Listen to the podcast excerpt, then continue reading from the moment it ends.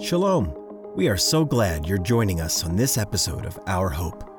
We created this podcast as a resource for followers of Yeshua, where they can learn more about Israel, the Bible, and the Jewish community. Together, we discuss messianic apologetics, dive into scripture, and hear stories from Jewish believers in Jesus. If you've enjoyed our podcast series, please consider supporting us at ourhopepodcast.com slash support. You could also help us by sharing this podcast on social media, talking about it with your friends and family, or by writing a review on Apple Podcasts. We are so grateful for you, and we hope this episode of Our Hope is both enlightening and encouraging.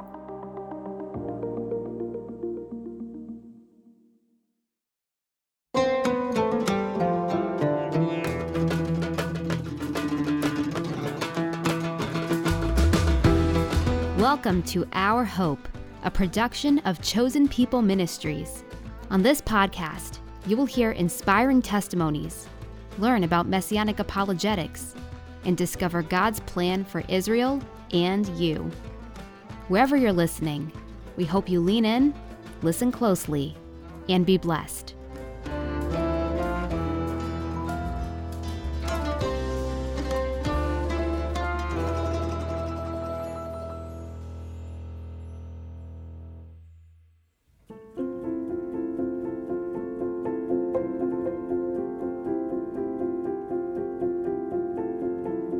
Studying Scripture is incredibly rewarding. It tells us who God is, who we are, and how to live. Best of all, it points us to Yeshua, the Messiah. Making the Bible part of daily life changes our priorities and desires for the better. At the same time, reading the Bible can seem intimidating. This book is large, spans thousands of years, and takes place in cultures quite different from our own. How do we study God's Word and apply it to our lives? Whether you have never opened a Bible before or have been reading it for decades, today's conversation will help you go deeper. Our returning guest is Michael Rydelnik, professor of Jewish Studies and Bible at Moody Bible Institute. He is host of the Open Line with Dr. Michael Rydelnik radio show and editor of the Moody Bible Commentary. I now introduce the host of our Hope podcast, Abe Vasquez. Welcome back, everyone, to another episode of Our Hope Podcast. I am so excited to be here another week. This is episode three of season eight, and I'm just so excited we've made it this far. Um, as I mentioned in the past, it's not easy, but I have an awesome team around me to help uh, just push this forward. And so today, I'm so excited to bring back Dr. Michael Rydelnik. When we were talking about the topic for this particular episode, we thought who is the best person to answer Bible questions, and uh, and we landed on this guy because he basically does it for a living. Um, so he is the host of Moody Radio's Open Line with Dr. Mike Rydelnik. Um, it's a radio show that you can access um, online. Is that right, Dr. mm Sure. Uh, so yep. you can access it online or uh, in your car if you if it's on it's if, it, if it's on the right channel. And uh, he just answers questions people have about the Bible. And so today we're really going to dive into that. But before that, I would love to ask a question. What do you do for fun? What what is what is something you just love to do for fun? Thanks you guys for having me back on. It's always fun to be with you. And uh well, what do I do for fun? There there's always a, a lack of fun in my life. I need more fun. but the most fun thing that I did, for example, this week, uh, this past Friday, it snowed here in Chicago. Uh, and so I, after shoveling snow with my grandkids, which was fun, yeah. we did what was really fun. We went sledding nice together. Yes. I have a, a three-year-old granddaughter oh. and a six-year-old grandson, and uh, you know, mostly I was at the top of the hill. My wife was at the bottom of the hill. We had a great time just watching them.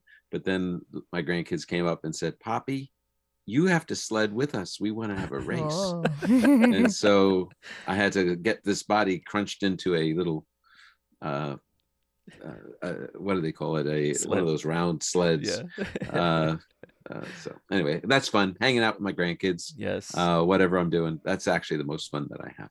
That is awesome. Mm. That is awesome. Uh, so we have another question for you. What will your next book be about? Okay, I'm working on two things right now. Uh, uh, actually, three I've just uh, signed up on a third project, but the first of the three is this spring I am revising a book I wrote in 2004 and revised in 2007. It's called Understanding the Arab-Israeli Conflict: mm. What the Headlines Haven't Told You. Wow, and so awesome. It hasn't been revised since 2007, so uh, it's going to be uh, it'll look a little different in the because there's uh, events that have happened since then. Right. There are some issues that need to be addressed, like the boycott, boycott, divestment, sanctions movement, which really wasn't around in 2004 when the book no. originally was written. Mm-hmm. Uh, and uh, so that's what I'm working on. I also have signed a contract uh, to write a book called Finding Messiah in Unexpected Places. Wow. And it's it's the uh, it's really going to be sort of a companion. I, I did the Moody Handbook of Messianic Prophecy, which is I edited and contributed. It's much more of a of a reference book on Messiah in the Hebrew Bible. Mm-hmm. But this one, Finding Messiah in Unexpected Places, will start with my own faith story and how I came to know Yeshua, Jesus, as the Messiah. And then uh, uh, after I tell the story, then I'm going to go through some of the passages that convince me. So it'll be much more of a popular explanation of messianic passages. Hmm. Uh, and so that's the next book. And then there's a secret project that I can't even discuss yet. Oh, okay. well, that makes it exciting. yeah. yeah. So just to to dive in today's topic, um, let's sort of start at the most basic question what is the Bible and and what makes it unique from other Bibles? It's probably the most read or uh, purchased book in the world, and mm-hmm. um, everyone knows what it is. I, I, don't think there's one person who really doesn't know what the Bible is. So maybe just from your perspective, explain what is the Bible. Mm-hmm. Well, obviously, other groups have sacred scriptures. There's a Quran, and mm-hmm. you know, mm-hmm. uh, Jewish people when they, for the most part, understand the Bible, they include just the Hebrew Bible then there's the uh, what what uh, Christians call the Old Testament, and then uh, of course uh, Christians would include both Old and New Testament. So there's a lot of different approaches. I, I like to think of the Bible as God's sacred uh, scriptures or mm. God's revelation to humanity, mm. and it's incorporated into a book. The Bible calls itself God breathed. Mm. So uh, with, which would make it distinctive from example from the book of mormon or other sacred books like the quran. The bible i actually believe is god's revelation to humanity uh, and a lot of times i remember uh, doing bible studies in the past with groups of people who had never read the bible and i i would always start the bible study group with uh, the first lesson was on the table of contents of the bible and uh, I would say I would hold up my Bible and I would say the Bible isn't a book. It actually, and I turn to the table of contents, say this is a library of mm. books, and uh, they all com- compiled over about 1500 years 40 separate authors yeah. they still have the same message and they complement and unite uh, around the message of the Messiah. So uh, it is really that God revealed his word to us, his revelation, his communication to humanity. God put in a book through a variety of authors that he superintended to make it happen so that it could be a trustworthy book that we could read and believe. Mm-hmm. And I know we as believers definitely understand the power and the impact of scripture on our lives. Uh, but what would you say to somebody who asked why reading the Bible specifically is so important? We live in an age where there's a lot of self help books. So, what is it that's really important about the Bible? I, I read a. Uh, can I mention something? I want to mention this book I did. It's called 50 Most Important Bible Questions. And it's it's sort of a summary of different things that that people have asked me through the years. Hmm but there was a book, a, a GQ article by a, a novelist named Jesse Ball, and he wrote this article 21 overrated books you don't have to read before you die. Mm. And he included the Bible oh. in that. He put it as number 12. Now, I'd never heard of Jesse Ball before. He may be a great writer, but I think he's pretty much mistaken about this. Uh, the Bible is a book that we should read because it's great literature. Uh, he says it's not, but it actually is marvelous literature. But more important than being great literature, it has divine truth. God speaks through it. Also, Bible itself says that it's a supernatural mirror. Uh, that when we look at it, we understand ourselves better. So not only is it revealing God, it's revealing who we are uh, and how we are in relationship with God. Uh, and uh, ultimately, I think that the Bible is the greatest love story ever written because mm. it, it shows God pursuing humanity and doing everything he can to redeem us. And what he did is sent the Messiah, Yeshua, who out of love, no man took his life, he said, but he laid it down willingly out of love. And that's how God demonstrated his love for humanity, that he gave the Messiah, Yeshua, to die and then be raised again so that we can enter into a for, forgiven, forever relationship with God as his children. That is the great love story of the Bible. Amen.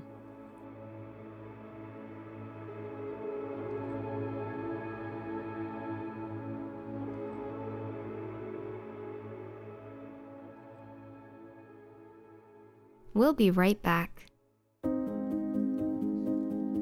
During these difficult times, we know how hard it is to hold on to hope, and we want you to know that Chosen People Ministries is here for you. If you have any prayer requests, our prayer team is standing by to receive them. You can submit your request at chosenpeople.com forward slash pray. Again, that's chosenpeople.com forward slash pray.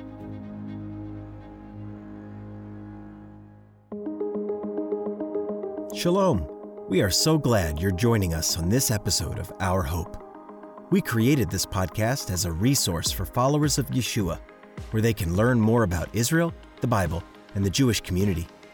Together, we discuss messianic apologetics, dive into scripture, and hear stories from Jewish believers in Jesus. If you've enjoyed our podcast series, please consider supporting us at ourhopepodcast.com/support. You could also help us by sharing this podcast on social media, talking about it with your friends and family, or by writing a review on Apple Podcasts.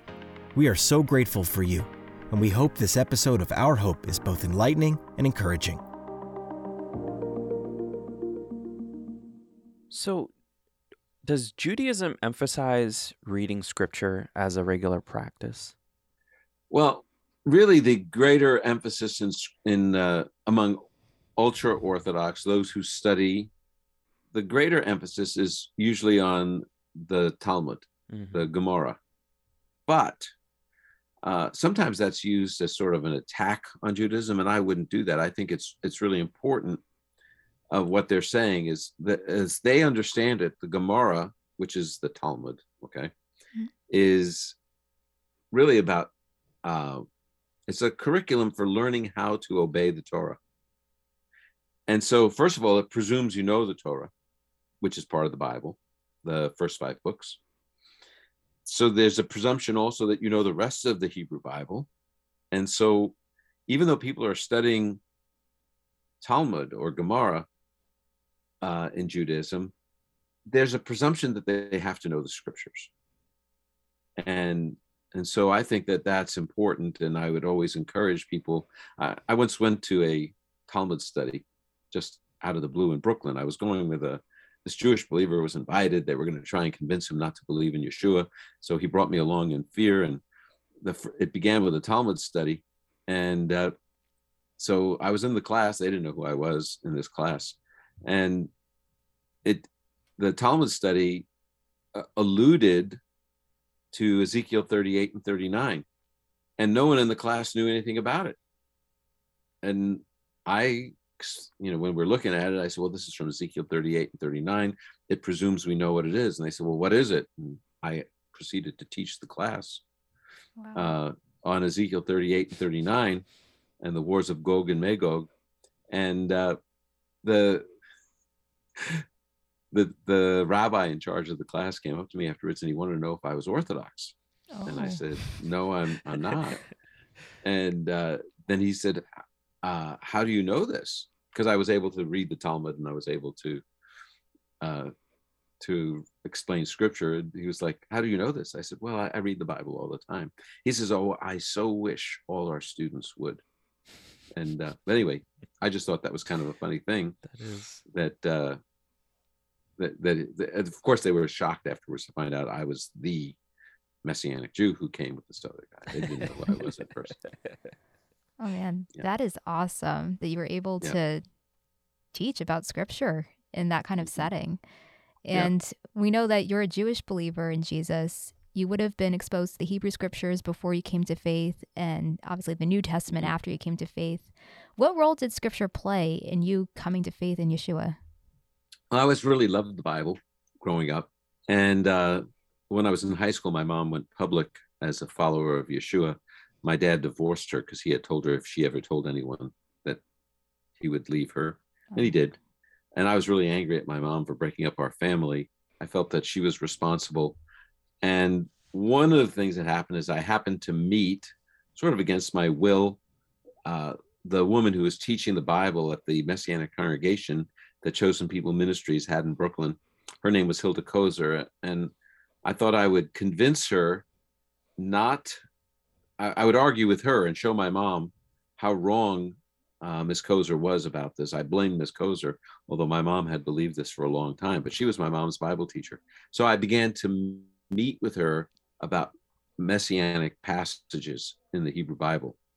And I had a book that gave me all the explanations about why they weren't about Yeshua.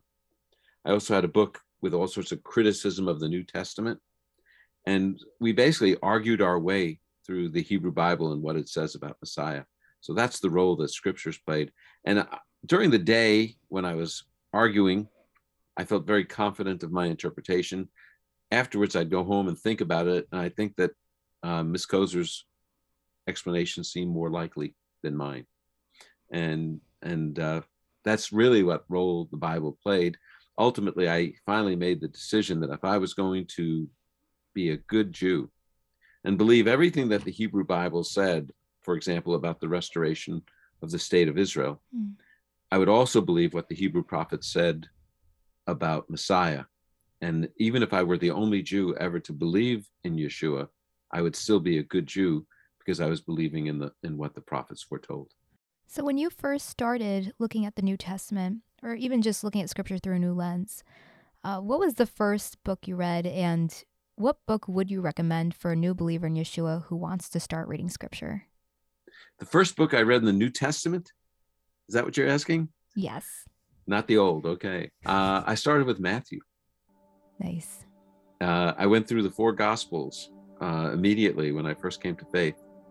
And that was kind of fun, I'd say. Uh, I do remember reading the story of Messiah's passion, the the death, the, the trial, and the crucifixion and the resurrection, and it made me weep. And I was really surprised at the emotional power that that story had. Sometimes, I think we we forget what it's like to read that mm. story originally. You know, the the that mm-hmm. first time we, we it, it's become so common to readers of the New Testament that they just read it. But if the first time you're reading it in detail and seeing how uh, the innocent willingly died for the the guilty, and it's just it was and and then the the glory of the resurrection that follows uh, and the joy that you see in the gospels that just really moved me to tears Hmm.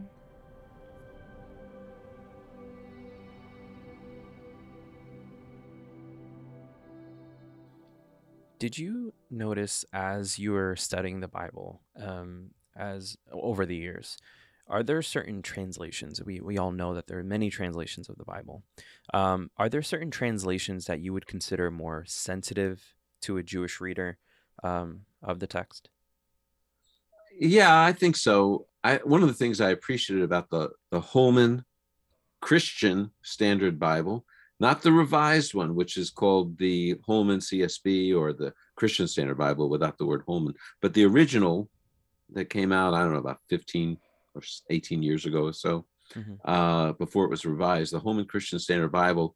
Uh, one of the things I really appreciated about it is every Jewish context in the New Testament, it translates the word Christos, not Christ, but as Messiah. Mm. And I really feel like that's very helpful for a Jewish reader of the New Testament.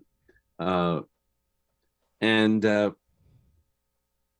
I, I don't feel like we have that's one of the ways that it can be more sensitive to a jewish person uh, but i don't really believe that the bible needs to be we don't need to be protected from the new testament right hmm. uh, and uh, but that the the reason i like that for jewish people is because you know we we think of christ as a last name hmm. you know yeah. joseph christ mary christ they had their little son jesus christ and uh, but the reality is is that the word christos means anointed one, and the word Mashiach means anointed one, and Messiah in a Jewish context is what would have been understood. And so, mm-hmm. uh, we Jewish people, we understand the concept of Messiah, and so to translate Christos as Messiah in those Jewish contexts makes a whole lot more sense because it's more uh, communicates better. Yeah.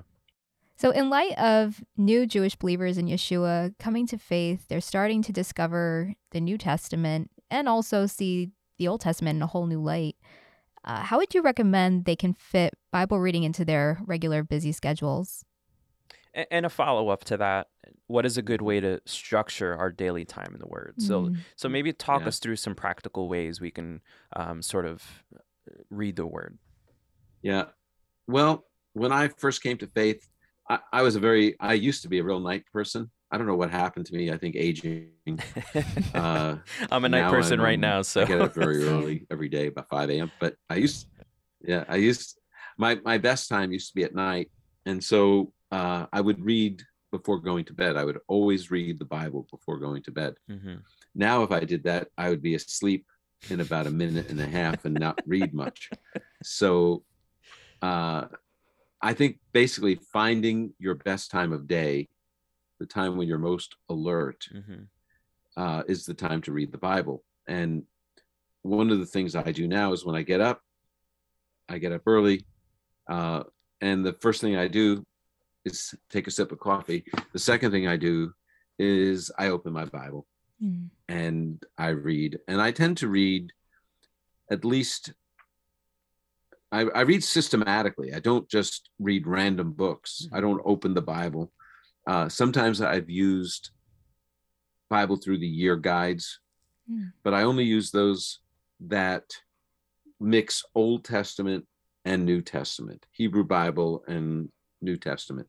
And I just have some time every day reading from both testaments. And that's really important to me uh, I think that people who start in Genesis, they're gonna they get they get to, through Exodus, and then they're halfway through Exodus, and then they start thinking, really, this is the laws of what do you do with a slave about, or an indentured servant is really what they were. Yeah. Uh, whatever it is, and they then they get the Leviticus and they're done. Mm-hmm. Mm-hmm. So I think it's really important to read all that. I find great wisdom and significance in the book of Leviticus, but I need I need to recognize that there are some parts that are more exciting and some parts that are less exciting, some parts that are clear, some parts that are less clear. And so I read from a, a variety of, of, I read a little bit in the Old Testament, a little bit in the New. Uh, I think it's it's best to do that. And a person doesn't have to go crazy. If, if a person reads 15 minutes a day, they basically will read through the Bible in a year, which 15 minutes a day, I think anyone can do. Yeah. But even if a person reads a uh, couple of chapters in the Old Testament, a couple of chapters in the New Testament, mm-hmm. and that's all they do, they may not get through the Bible in a, a year, mm-hmm. but they will have a systematic approach going through the, the books and it will be beneficial. But I would say find the best time of day. I find the first thing I do, I'm drinking my coffee, I'm reading my Bible, and uh, that's apart from studies that I do, a teaching that I do where I'm much more in depth. I just do daily reading. I'm not even, I'm generally not reading it in the original languages then. I'm just reading as fast as I can uh, to just to get some input in the morning. That's what I would start with. Of course, there's other times where I'm reading much more carefully, reading from the original languages, mm-hmm. studying, uh, but that's that's not what I'm talking about here. Yeah, that's great. That's that's very helpful. Um, it takes a lot of perseverance to um, try to get that momentum, right? Uh, to yeah. to read the Bible throughout a year. Um, I think there are a lot of people who start it, um, like you said, and then they they kind of wean off. And um, yeah. I know that's happened to me plenty of times. But um, so yeah, go ahead. So uh, uh, the dedication of the book, uh, 50 Most Important Bible Questions, yeah. is dedicated to Chosen People staff member Larry Feldman. Yeah. Oh. And here's what it says to Larry Feldman, who's read the Bible every day since 1972. Wow. wow. He has not missed a day. And he knows the answers to these and probably every other Bible question and is the most faithful friend a person could have. Uh, but the thing awesome. that's remarkable about Larry is someone told him in 1972 that the Bible is God's word. Mm-hmm. He had just come to faith 50 years ago in January, this this month when we're recording in January, January 15th, 1972, he had come to faith. Someone told him immediately it was God's word. He thought, if God went to all that effort to give me a book with his message so I could hear his voice, I had better read it every day. Mm. And since January of 1972, he has not missed a day of Bible reading, not once. So wow. he is not a superhuman being. Mm-hmm. Uh, but uh, keeping that perspective, this is how God talks to us. Yeah. That, sh- that has kept him in the word. And if Larry could do it, I promise anyone so, as we're attempting to be like Larry, um, how mm-hmm. how should we interpret the Bible? Uh, should we interpret interpret the Bible literally? What does that even mean? Some people say we should interpret the Bible literally, and then, of course, what they say is Yeshua said, I am the door. So do I think he had hinges on one side and a knob sort of in his midsection? I don't think so. Uh, and, uh, you know, he called Herod that old fox. I don't think Herod had a bushy tail and a pointy nose. right. uh, I think it's far better to interpret the Bible literarily rather than literally. Mm-hmm. And what I mean by that is now I recognize it's sacred literature and there's some things that they happened and they're supernatural and I take that at face value. Mm-hmm. But there are obvious. Uh, so, for example, I'll give you an example. Uh, a serpent speaks early in the Bible. People say, well, you can't take that literally. Well, I, I do, because in narrative, the history, the stories of the Bible, they're intended to be taken as factual. Mm. And so I think there must have been something supernatural happening there that enabled that serpent to talk. And I don't think it was a good supernatural because the what the serpent was doing was lying and trying to tempt the first woman. And so I would say there was a supernatural power that took over that serpent, uh, an evil one. Uh, but then there are other places where there's a deliberate symbolism. I was just asked about this morning, Psalm 45, which is a song about the king getting married. Mm. But the king in this is the Messiah. He's actually called deity. Your throne, O God, speaking of the king, is forever and ever. And so obviously, it's a symbolic wedding of the Messiah mm-hmm. with all his people. And so, if there's something symbolic, we should take it symbolically. Mm-hmm. Uh, if there's something that is literal, we should take it literally. If there's a figure of speech, we should read it as a figure of speech. And so, the point of it all is what we need to do is read, just learn to be good readers. Mm-hmm. Yeah. And and that's something that you know our schools used to try and teach us to do, but uh, just learning how to read and, and yeah. looking for the clues within the text itself. Is this literal? Is it figurative? Mm-hmm. Is it is it symbolic? It is is it uh, uh, what what is the message of it? Mm-hmm. reading that way mm-hmm. is the way to understand the Bible. I don't think we, I think we make it more complicated than we ought. Mm-hmm. Uh, Rydelnik's first rule of biblical interpretation that I teach my classes is that in order to understand the Bible, we must read it. Mm-hmm. And then the second rule I give my classes is if you didn't understand it the first time, read it again.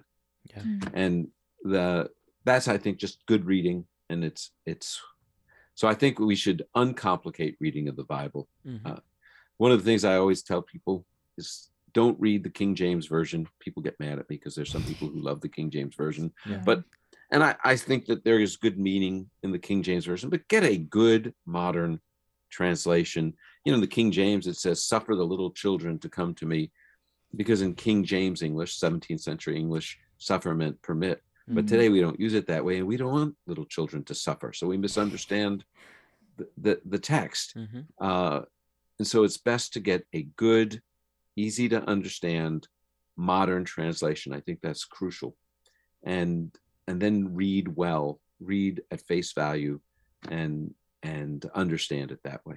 It's great. Mm-hmm. So, in light of reading scripture to understand it, what are some of the common mistakes people can make when they're interpreting the Bible? And how do we know if a passage of scripture can have more than one interpretation? Well, there's more than one interpretation, but there's only one meaning. Oh, I, love, okay. love that. yeah. Elaborate. The, the, the, the, Bible only means what the author intended it to mean. Right. Mm.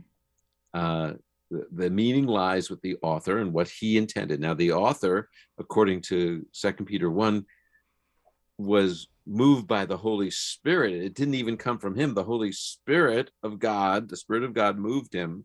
And that guarantees that what that author intended is true. Mm. But uh, it only means what the author intended. So you go to a Bible study sometimes and they say, What does this mean to you? I don't care what it means to you. What I want to know is what did it mean to the author? Yeah. Right. What was he trying to say? Now, how does it apply to you? Certainly, that mm-hmm. that is the the basic rule. I think the biggest mistake people make, and I hear it all the time, is uh, passages that are intended to be read as narrative, story, mm-hmm. factual. This is what happened, and that yes, there's a lesson to be derived from it that the author wants us to get. Generally, he puts it at the climax in the of the story in the mouth of one of the characters. Mm-hmm. That's usually where you'll find your meaning. Uh, but nevertheless, and you need to have the whole narrative scope, the whole, not just the individual story you're looking at, but the story within. But then people want to find uh, allegories within that, and they read it symbolically or allegorically when it's more tra- uh, straightforward. So I was just talking with an old friend of mine, and she was saying that in the story of Abraham and Sarah that Abraham is God the Father and Sarah is the believer. And I don't remember, I think oh, she wow. said Pharaoh.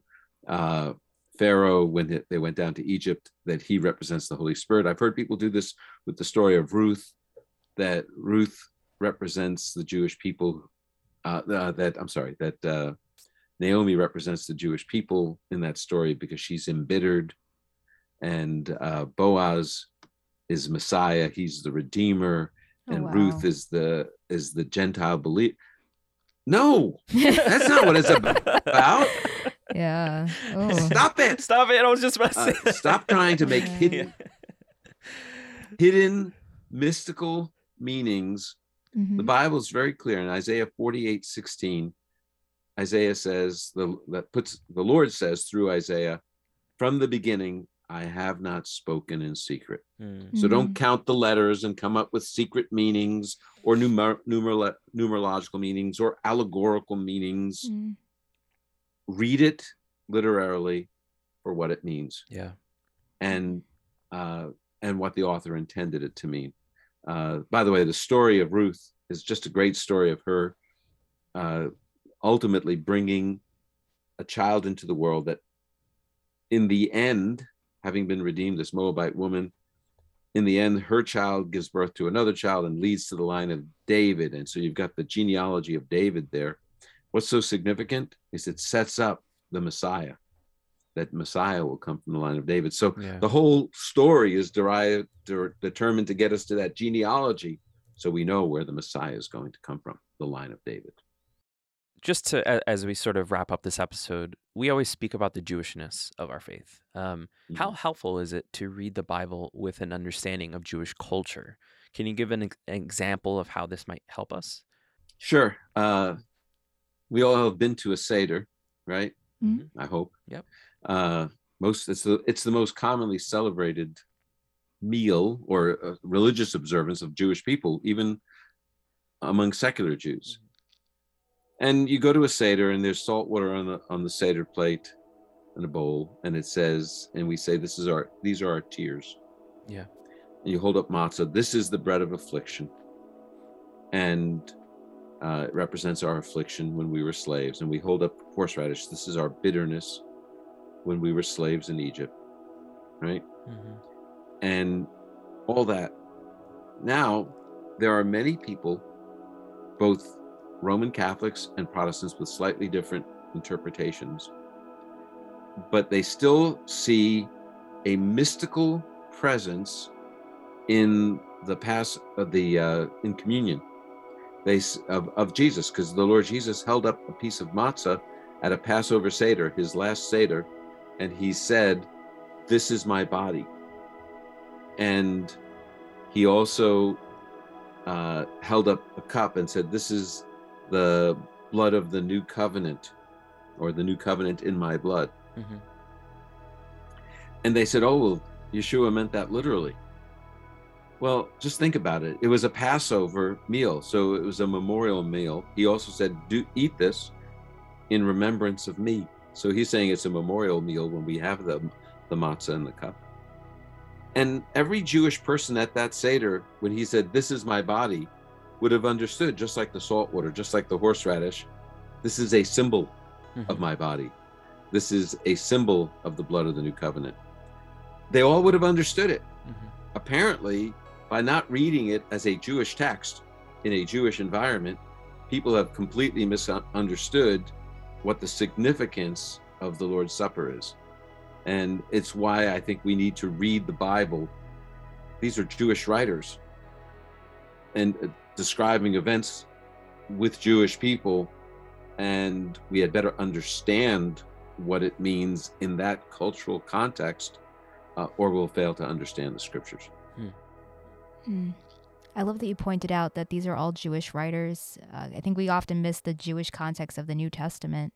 And we know that all the writers of scripture were divinely inspired by the Holy Spirit. And some of them were not Jewish, actually, just one Luke. Ah, yes. He wasn't Jewish. There are some people who believe he was, but for the most part, he wasn't Jewish. So Luke wasn't Jewish, mm-hmm. mm-hmm. uh, but he was a doctor, mm-hmm. physician. So by profession, he was Jewish. So, but Colossians 4 is pretty clear uh, Paul identifies the Jewish believers with him, and then after he identifies the Jewish believers, then he talks about Luke, the beloved physician, being with him. So Luke mm. wrote Luke and Acts. He's the only exception, but he was writing in essence for Paul. Mm. Uh, he was Paul's representative, and of course, Paul was Jewish. Yes, yes, and we know that Luke was also divinely inspired by the Holy Spirit. And we yes. need the Holy Spirit in order to probably interpret scripture. So, what role would you say the Holy Spirit plays in our Bible study? There are godly people who will look at a passage and they are trusting in the Holy Spirit to guide them. And they will interpret differently from another godly person. They'll understand a passage differently. So, when we talk about the Holy Spirit illuminating us, mm it seems to me that it's not in the area of interpretation. When the Holy Spirit illumines us, what he is doing is he's showing the relevance of a particular aspect, the practical application in my life. Mm. Uh, that's what he's uh, really punching at us. He's saying, You, Rydelnik, this is about you, and this is where it applies. Uh, an example uh, we've had some sad stories in our area of leaders of congregations kind of crashing and burning. Mm-hmm. And when it started a couple of years ago, I was reading through First Kings, and I came to First Kings 13, the man of God, who declares by the word of the Lord, his words come true. He's really good at proclamation. But then uh, the king says, Okay, stay here and let's eat. He says, No, by the word of the Lord, I was told I must go back and go by another way. And then this old prophet comes out and deceives him and says, Oh, I heard from the word of the Lord. He said, Come eat with me. Mm-hmm. And then the prophet, the man of God, goes and disobeys the Lord, what the Lord told him. And I've I started thinking about that passage. Mm. And at first I thought, oh, this is someone said, what does it mean? I said, it seems to me it's saying that those who proclaim the word of God must be obedient to it, must be subject to it. They can't just be good at proclaiming it. They have to be obedient to it no matter what. Mm-hmm. Mm-hmm. And then uh, that was good for me to say about other guys, don't you think? But then the kicker was Rydelnik you're the one on the radio proclaiming the word of God. You're in front of the classroom proclaiming the word of God. You're the guy that goes to speak at different conferences. You've opened the Bible. You're proclaiming the word of God. How good are you at obeying it? Hmm. Mm-hmm. And and it's now I, I didn't think, oh, that's illumination, but that's what I really believe the Holy Spirit's doing, is when He takes a passage of Scripture, and instead of us thinking this is about Nicole or Abraham. this is about me. Mm-hmm. And how am I going to apply it? Mm. Last question for you. Mm-hmm. What resources would you recommend uh, to some to, to our listeners who want to study more deeply? Uh, maybe they're messianic believers. W- what would you recommend? I'd always start. Uh, one of the first things you get is a good one volume commentary. I believe in that so much that I actually worked on producing one uh, it's called the Moody Bible Commentary, yeah. and I edited it with Michael Vanlaningham. Contributed quite a number of commentaries, my fingerprints, even the things that don't have my name on it. I, I worked hard on that. Yeah. Uh, and the reason the Moody Bible Commentary is one I recommend, although there are other good ones. I don't want you to think otherwise. I mean, it's it's I think it's good, but there are other good ones. I like it because it has a very clear messianism in the Hebrew Bible. It shows Messiah in the Old Testament. I like it because it answers the questions that most people have when they're reading the Bible. Mm-hmm. It shows flow of thought uh, in all the books. Has a good intro, uh, but also you'll you won't hear any kind. This is particularly for Jewish believers. There's absolutely no supersessionism, mm-hmm. uh, which is a teaching that the church has replaced Israel. Uh, and a lot of commentaries have that. This Moody Bible commentary, I guarantee you, there isn't a word of that. Mm-hmm. Uh, mm. all the 30 contributors agreed that God is going to be faithful to every promise he made to Israel. So uh, start with a good commentary. Yeah. And I, am doing a little commercial. I think the Moody Bible commentary is a great one to start yeah. with. Uh, I think a second thing is everyone needs a good Bible dictionary. There are a number of great Bible dictionaries. I just happen to know because I'm a Moody Publishers author that the Unger's Bible Dictionary is really good, but the the Holman Dictionary is good, and the Zondervan, one, they're all good. Mm-hmm. But get a good Bible dictionary so you read something, you open it up, you say, okay, this is about Samaritans. I don't know anything about Samaritans, so you can open your Bible dictionary and read about Samaritans. Okay, uh, so it's not a dictionary of words; it's actually a dictionary of concepts. It's mm-hmm. it's an it's like it's like a little mini encyclopedia. Right. Uh, everyone needs a one volume Bible dictionary. Uh, That's great advice uh, and th- that's where I would start. Uh, one other thing that uh, I think is helpful, uh, believe it or not, is a book of doctrine, because so often one of the guidelines is we need to really interpret the Bible within the framework of what the whole Bible teaches. And so there's a good book by Charles Ryrie called A Survey of Bible Doctrine, and it, it sounds boring, but it's really kind of interesting, and it, and it gives us a framework as we read the Bible, not just about what the Bible is saying, but the parameters of what where we, we shouldn't go, because people will take things and and fly with it. So that's a really good one, uh, a survey of Bible doctrine. Dr. Rydelnik, thank you so much. I think in the last 48 minutes I have on my timer. Um, I've grown leaps and bounds in my faith yeah. um, just by hearing um, how you uh, read read the, the, the scriptures and um, how you've grown over the years. And so, just thank you for your time and for your for your generosity today. Uh, we my really pleasure. appreciate it. Thanks, Doctor. Glad, glad to be with you guys. And remember what I say every week on my radio show: keep reading the Bible. We'll talk about it next week. So keep reading the Bible. We'll talk about it next podcast. Sounds good.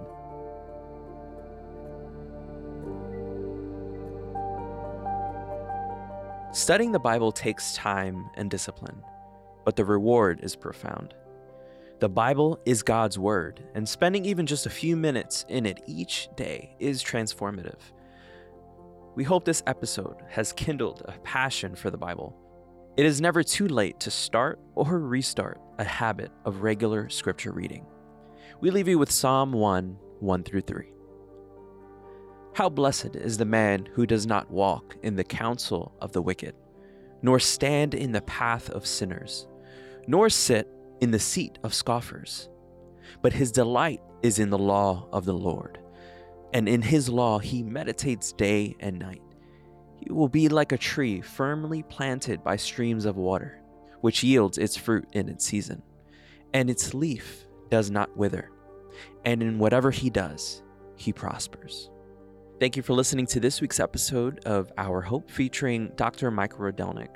If you enjoyed this episode, I really do hope that you will go on either Apple Podcast or now on Spotify and leave us a review. You can also share it on social media with your friends and family. This episode was produced by Nicole Vaca and Grace Sui, and written by Rachel Larson and edited by Grace Sui. This episode was created thanks to Dr. Mitch Glaser, Kyron Bautista, and John Bautista. I'm Abe Vasquez. Until next time.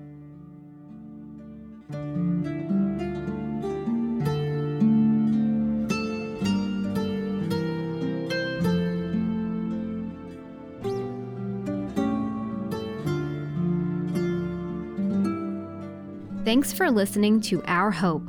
If you like our show and want to know more, check out ourhopepodcast.com or chosenpeople.com. You can also support our podcast by giving today at ourhopepodcast.com slash support. See you next time.